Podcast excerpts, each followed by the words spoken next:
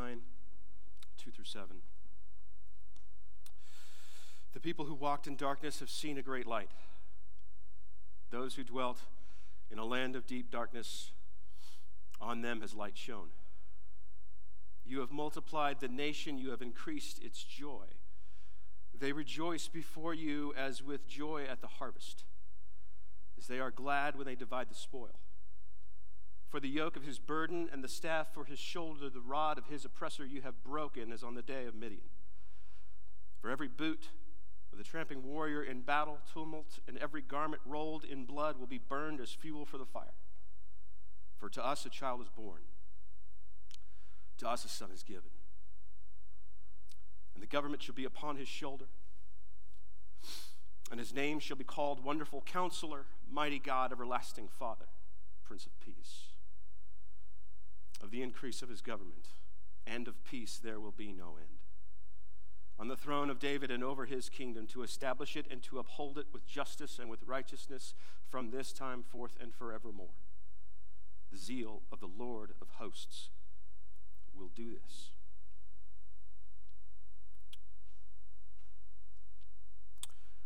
Uh, sometimes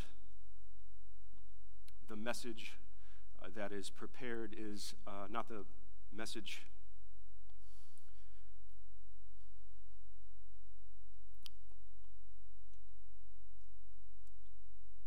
That needs to be delivered. Um, I ask uh, that you bear with me this morning. There will not be any uh, sermon slides beyond what you just saw um, as things have changed a little bit. Uh, last night I learned of a friend uh, who suffered a tremendous loss and the weight of that.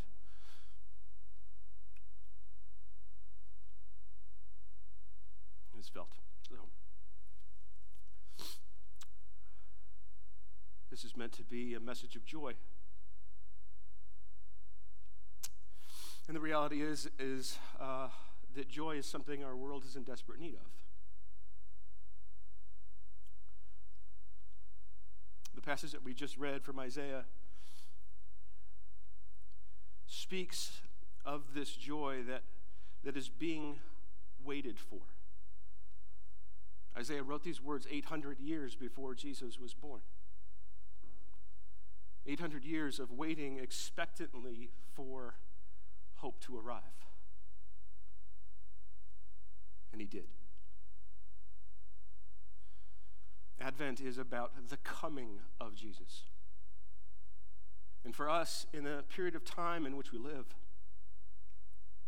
we celebrate the first coming of Jesus. We, we celebrate that moment where God decided to enter in, and the Son of God left so much.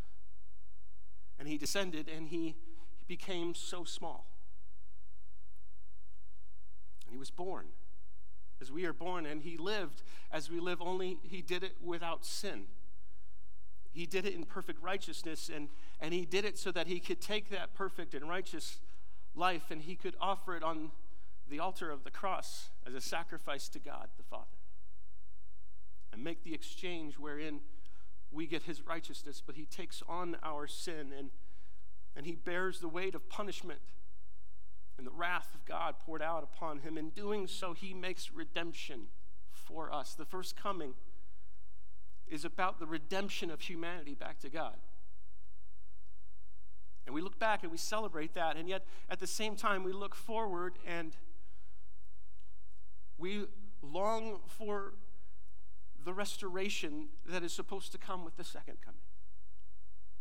With the first, he redeemed us, but with the second, he'll restore us. With the first, he made an end to sin, but with the second, he's going to make an end to death.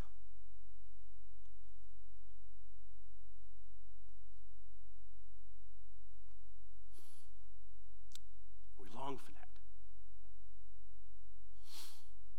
And because of the hope that we have in that, we have something sure, we have something solid and, and concrete. It's, It's a hope that's not going to disappoint.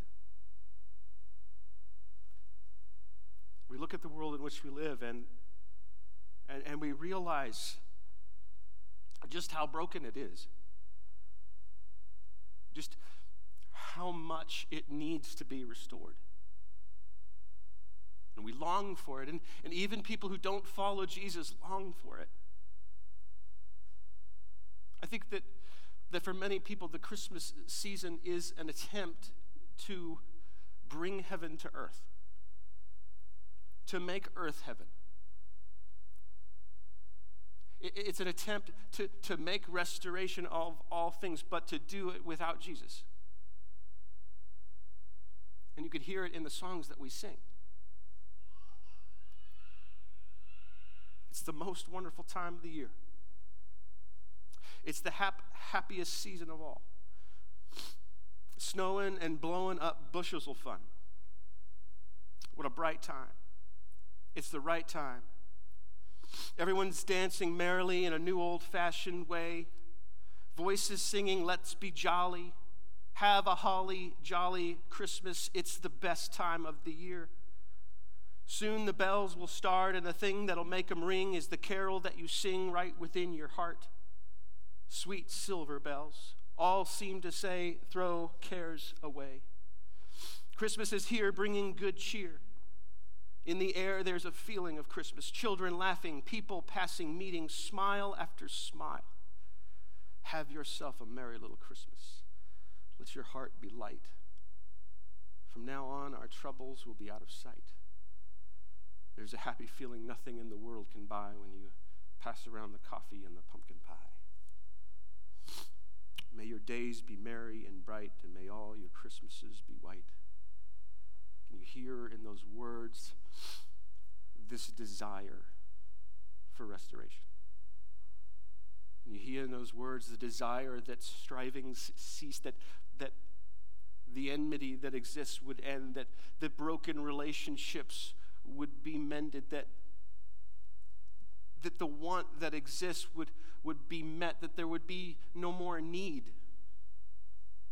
Our burdens would be light. Can you hear in those words this, this, this desire and this hope that in this Christmas season we can have heaven? If just for a few weeks. You see, all of those things that we see about, these are good things. The Christmas season is, is full of good and beautiful things. They are meant to point us, though, to Jesus. They're, they're meant to point us to the hope that we have in Him. They're meant to point to the fact that He's the only one that can restore all things.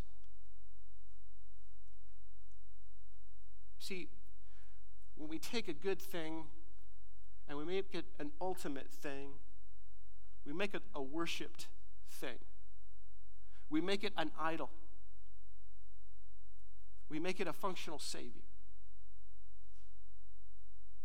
And you see, false gods always disappoint, always leave you in despair. For every song of hope in an idealized heaven, there's another song that bears out the lament of disappointment in the Christmas season. It's been a long December, but there's reason to believe maybe this year will be better than the last. Last Christmas, I gave you my heart. The very next day, you gave it away. Bells will be ringing the sad, sad news of what a Christmas to have the blues. And when those blue snowflakes start falling, that's when those blue memories start calling. My baby's gone. I have no friends to wish me greetings once again. You should be here with me, baby. Please come home. They're singing Deck the Halls, but it's not like Christmas at all. I'm so hard to handle. I'm selfish and I'm sad. Now I've gone and lost the best baby that I ever had. Oh, I wish I had a river I could skate away on. Christmas just ain't Christmas without the one you love. A silent night, I know it's going to be joy to the world, but it's going to be sad for me. What do the lonely do at Christmas? Christmas will break your heart if your world is feeling small. There's no one on the phone you feel close enough to call. Christmas will crush your soul. I know that they say, have a happy holiday, and every year I swear I sincerely try. Oh, but Christmas, it always makes me cry. I know this shouldn't be a lonely time. But there were Christmases when you were mine. I'll be home for Christmas, only in my dreams. Can you hear the devastating disappointment in a thing that was looked to to be Savior in an attempt to make this earth heaven? Jesus is the only one that can restore all things. And so we have this hope in him that he will. We know it to be certain, and it's solid. We have this hope, and yet we also need joy. See, hope and joy are, are related things, but they're, they're a little bit different. And that, that hope is, is the gift we receive when we believe in Jesus. It's the gift that we get, but, but joy is, is the byproduct of what we give. Joy is the byproduct of what we give. See, in the passage that we read this morning in Isaiah, look at verse 3 with me again. He says, You've multiplied the nation You've increased its joy. They rejoice before you as with joy at the harvest, as they are glad when they divide the spoil. Isaiah is, is employing two metaphors here. Uh, the first metaphor is, is a farming metaphor. The, the, the picture is of a landowner who plants a seed and waters it and watches it grow and waits patiently until the day that it is matured and it is ready to harvest. And, and when he harvests it, it belongs to him, but there's a sharing in the harvest. That what he gets that belongs to him, he gives to others. The, the other metaphor here is that of, of a king going out to war. Of, of battles won and battles lost, but ultimately the war is won in victory, and, and to the victor belong the spoils. And, and the king deserves the spoils of war, and yet he shares and divides the spoils with his warriors. This is a picture of, of someone in authority who, who deserves all, and, and, and he takes it and he gives it back. See, we were made for the purpose of giving God glory. We were made to be image bearers of Him. We were meant to reflect accurately to the world who He is and what He is like. We were made to give Him glory. We, were made to tell the story of how great and how awesome and perfect and majestic He is. We were made for that purpose. And, and, the reality is, is that, that one day we'll get to stand before him and, and we'll get to honor him and glorify him, looking back at, at his creative work and his redemptive work and his restorative work. And, and we will be there singing his praises and glorifying him. And yet we'll rejoice because we get to share in that glory as he allows us to share in it. See, joy is the byproduct of what you, you give. Jesus exemplified this the best. Hebrews 12 says that for the joy set before him, he endured the cross, despising its shame and sitting down next to the right hand of the Father. For the joy set before him, you see, Jesus came in obedience to the will of God. He lived in obedience to the will of God. He went to the cross in obedience to the will of God. And he did all that for the joy of this result. And the, the result of it is the praise and the glory that God would receive for it. And that he would get to sit down next to the Father and share in that glory. For the joy set before him, he endured the cross.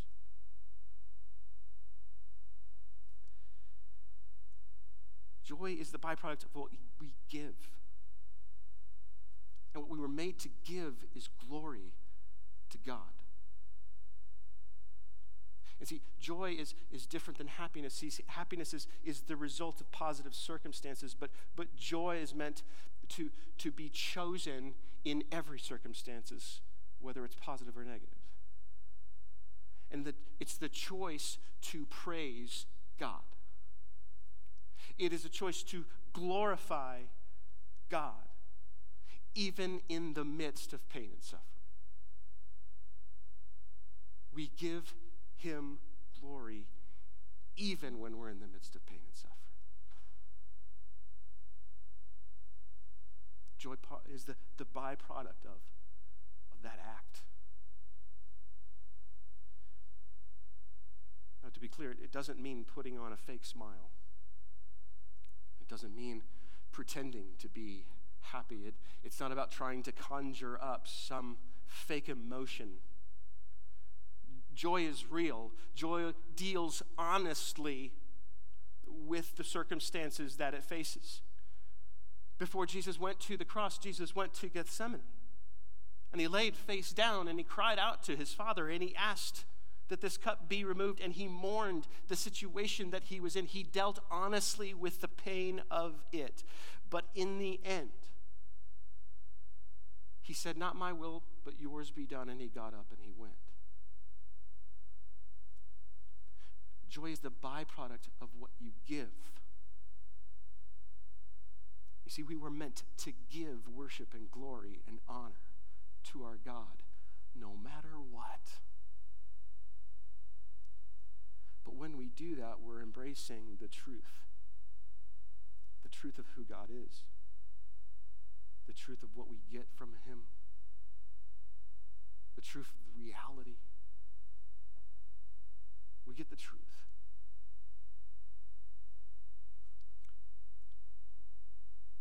You know, for a lot of people, this is a really hard time. There might be some of you who, like this Christmas, you don't get to see people you love because of COVID. You have to quarantine from them. You don't get to, to be in the same room. And this might be the first Christmas you've ever not spent with them.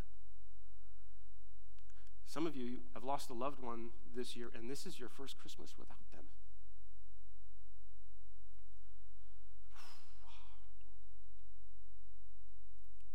Some of you have felt the abandonment not because of death, but because of, of people walking away from you. You thought you were going to be spending this Christmas with somebody, but they're spending it with somebody else. Maybe you're the one that walked away. Maybe you're the one that rejected somebody else and you're reeling from the consequences of what you did. Maybe, maybe because of a divorce this Christmas, you don't get to be with your kids.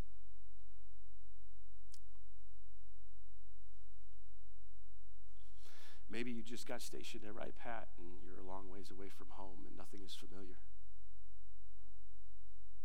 Maybe you feel like a stranger in this place. You know, for some people, Christmas is a reminder of pain long since past, of grief that you experienced many years ago when you watched a loved one go. And now, every year at Christmas time, that grief just boils back up to the surface. For a lot of people, this is a really difficult time.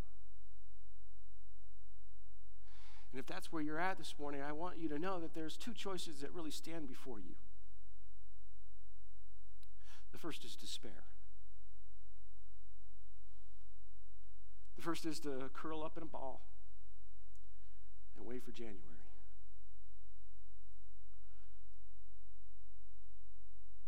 Judy Garland uh, redid the, the song Have Yourself a Merry Little Christmas, and in it, she sings, Someday soon we all will be together if the fates allow. Until then, we'll have to muddle through somehow. Are you trying to muddle through? See, a part of me just resonates with those lyrics and it feels kind of true. But I know the real truth. And the real truth is that, yes, someday soon we all will be together. God will restore all things. God will mend the broken. God will raise the dead. God will do this. The first part is true, but the second part, if the fates allow, we, we don't believe in a faceless, nameless force that may or may not do good to us. We believe in a God who deserves glory and honor because he has done good for us. Because over and over he's saved us and he's rescued us. We believe in the promises of this God. And it is sure. It's not what the fates allow. God will make it happen. In fact, that's what it says. The zeal of the Lord of hosts will do this. One thing that you can depend on is that God will be glorified. And he will bring glory to his name through the redemption and the restoration of humanity back to himself. Then those last words will have to muddle through somehow. That's not the life of a Christian. To be sure, it's not fake. It's not pretending to be happy when you're not. It's not, it's not pretending that things are okay when they're not. In fact, part of joy is mourning. Part of joy is being honest about where you find yourself.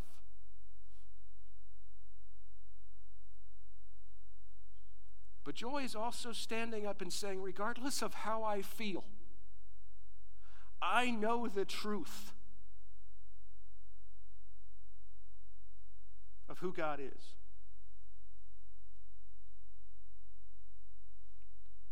I know the truth, and I declare the truth regardless of how I feel.